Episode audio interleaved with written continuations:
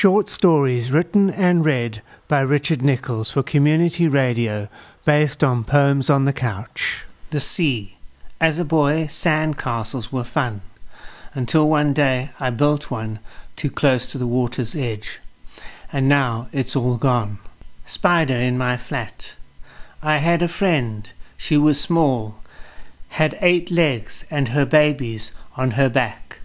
I found out later, after we had tea, that one of her kids was ill. She said goodbye and was off under the door. Later that day, her uncle came to see me. He was smaller in size, and when I asked if I could help, he said no thanks and bites me on the hand.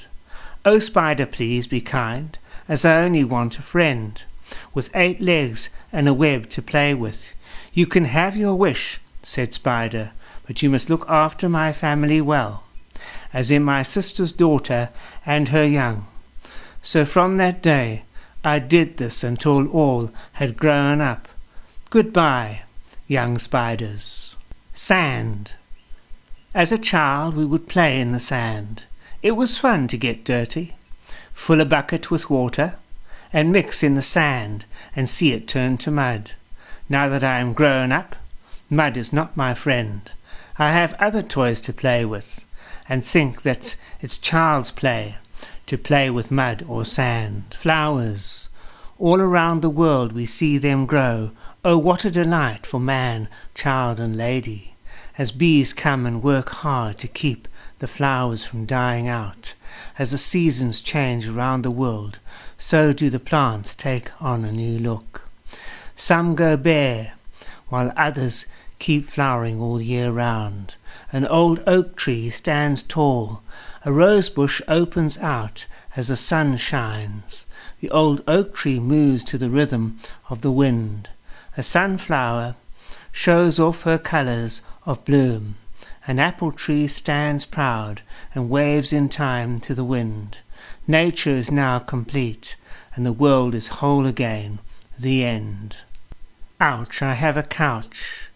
O small two-seat couch, how lovely are your bright red stripes! You are not the United States flag, but you are mine to sit and read a poem or two. Some people have your likeness on a place we do not speak of, but that's okay, because I love you even more. A marathon. A young man named Jim of slender build is sitting chatting to his friends in the late afternoon as the sun slowly goes behind the clouds. The wind picks up, blowing the dry leaves into the pool. Back door to the house slams closed. Peter, who is of fair hair and of a much heavier build, asks, Should we do the run coming up in a month's time? Jim looks over at his girlfriend Brenda and with a big loud laugh asks Bea, Would you help us prepare training and all that stuff? Oh, please, girl, asked Jim, with a big smile on his face from ear to ear. Replies Brenda, All right, lads, we'll run as a team. After a month of hard work, the day has come. At the start, Jim and Brenda, together with Peter, stand in great anticipation for the race to start.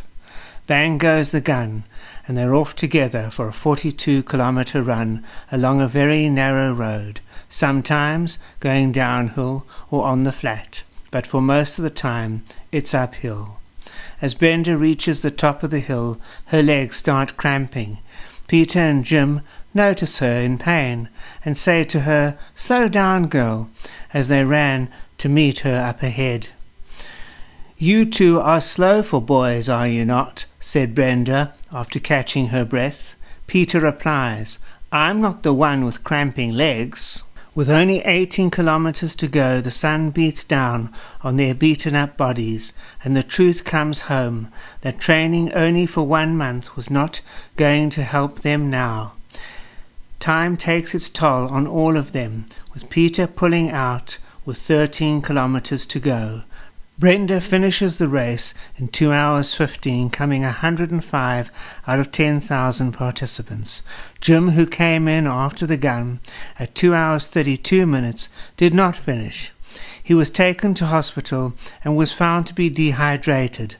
Training is very important, part of any sporting discipline. Short stories and poems written and read by Richard Nichols for community radio based on Poems on the Couch. Join me next time for another podcast when I will take you down a magical journey with words. Until then, goodbye.